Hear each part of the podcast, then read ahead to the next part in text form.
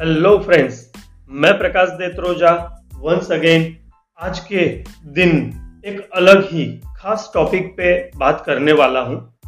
वो ऐसे तो बहुत छोटी सी चीज़ है लेकिन बहुत ही महत्वपूर्ण है मेरे लिए, आपके लिए, हम सब के लिए, और वो है हमारी आदतें। उसके बारे में बात करने से पहले मैं कहना चाहूँगा कि आपके जीवन में या मेरे जीवन में, पर्सनल लाइफ में या प्रोफेशनल लाइफ में सफलता का जो आधार है वो है आपकी और मेरी आदतें। और हो सकता है कि हमारे पतन का भी जो आधार है वो है हमारी आदतें। फिर भी बहुत ही कम लोग आदत के बारे में जानते हैं।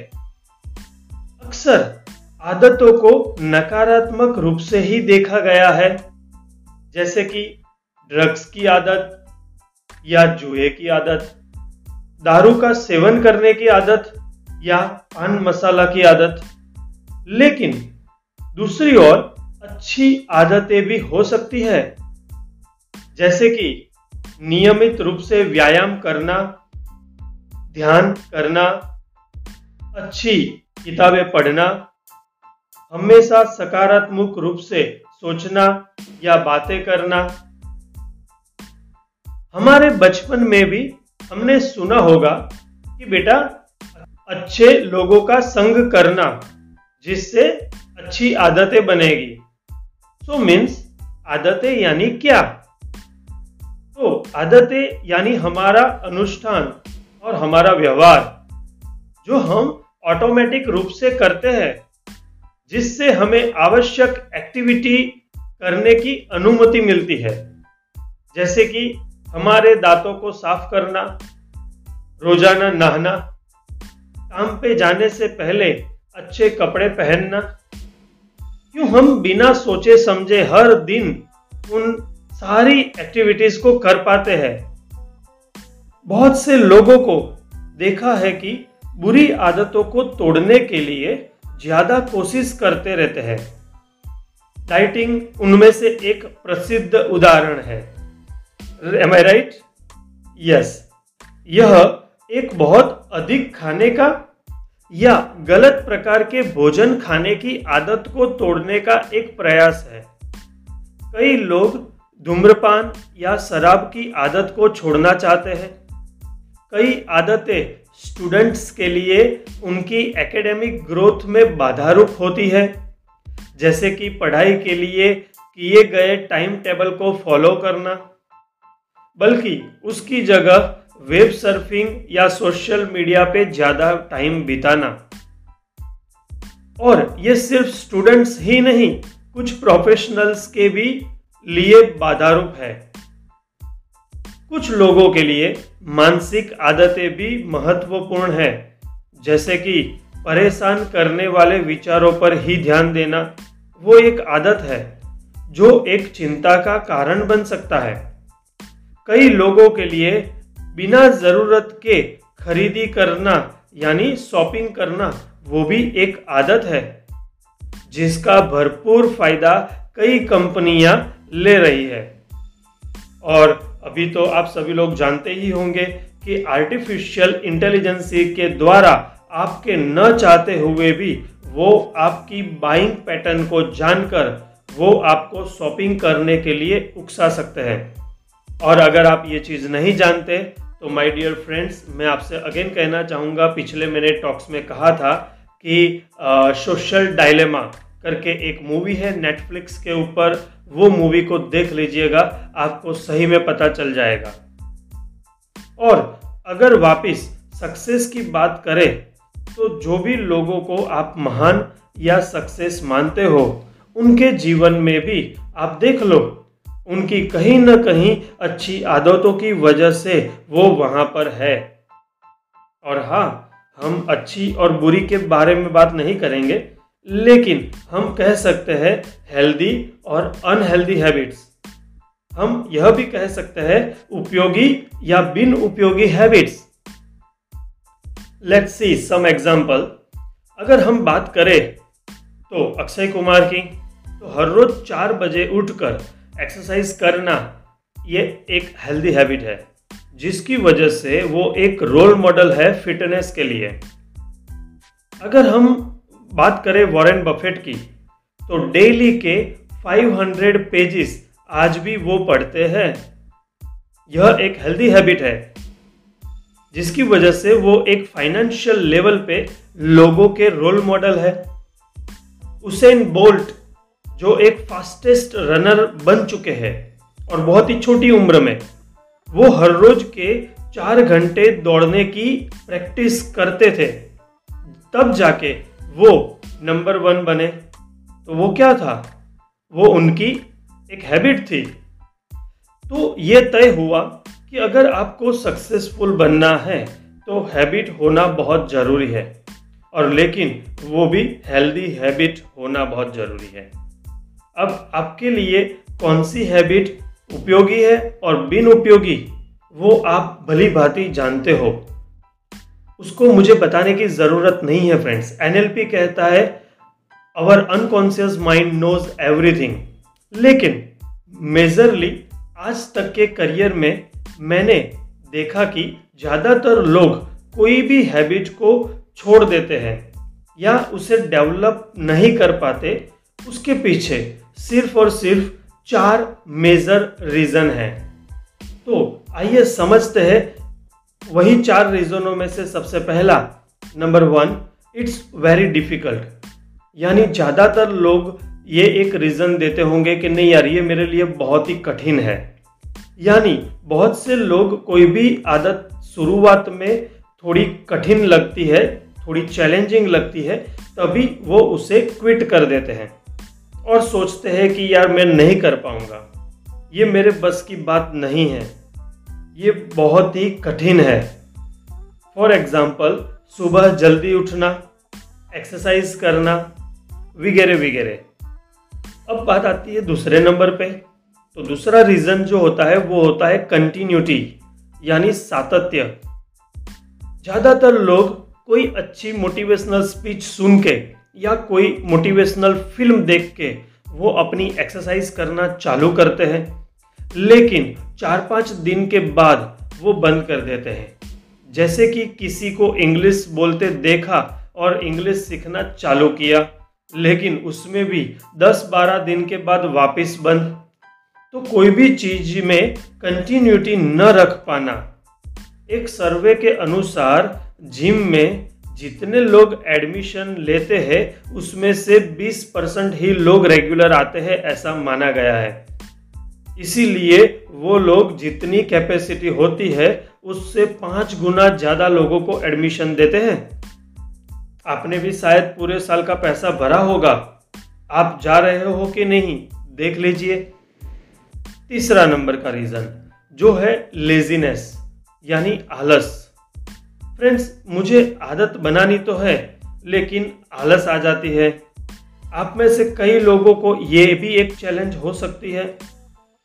तो मैं यहाँ पर एक चीज़ ही कहना चाहूँगा कि हमें आलस आती है या हम आलसी हैं, क्योंकि आलस हमें हर काम में नहीं आती। तो इसके पीछे का रीज़न कुछ और ही है, और वो कैसे ओवरकम किया जाए वो मैं आपको इस सेशन के एंड तक बताऊँगा। So please keep listening. और लास्ट में फोर्थ रीज़न, काम को टालने की वृत्ति, यानी कि प्रोकास्टिनेशन। ज़्यादातर लोग हम में से हर नए साल की शुरुआत में कई नए नए संकल्प करते हैं। मैं इस साल सुबह जल्दी उठूंगा, मैं ये दो हज़ार इक्कीस में पूरे साल एक्सरसाइज करूंगा, मैं इस साल दस किताबें पढ़ूंगा, लेकिन कुछ दिन के बाद भूल जाते हैं। वापस नए साल में वही सारे संकल्प, वही सेम सिचुएशंस। अब ऐसा क्यों होता है? एग्जाम्पल, जैसे कि घर का लाइट बिल भरना, वो आज ही भरना है सुबह पता है, लेकिन फिर भी सोचेंगे कि नहीं यार चलो दोपहर के बाद मैं भर दूंगा। दोपहर हुई, सोचेंगे चलो शाम को भर दूंगा, लास्ट दिन है पता है, फिर भी शाम होते होते वो याद आता नहीं है। तो ये क्या हुआ? काम को टालने की आदत। और उसी तरीके से हमें हर एक काम को टालने की हैबिट पड़ जाती है। और हाँ, आप फिक्र मत करना, मुझे भी ऐसी ही चैलेंजेस थी, लेकिन मैं उसमें से बाहर आ गया। आप भी जानना चाहते होंगे कैसे, राइट? डेफिनेटली आज मैं आपको इसका ज़रूर से आंसर बताऊंगा। तो सबसे पहले, जैसे कि मैंने कहा कि हमें ये चार बहानेबाजी में से बाहर निकलना होगा, तभी हम अच्छी यानी हेल्दी हैबिट को डेवलप कर पाएंगे।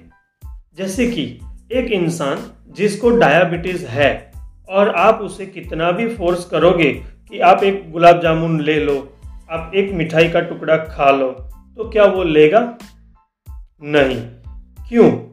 क्योंकि उसे पता है कि उसके लिए क्या उपयोगी है और क्या नहीं। उसी तरीके से आपको भी पता है कि आपके लिए क्या उपयोगी है और क्या बिन उपयोगी।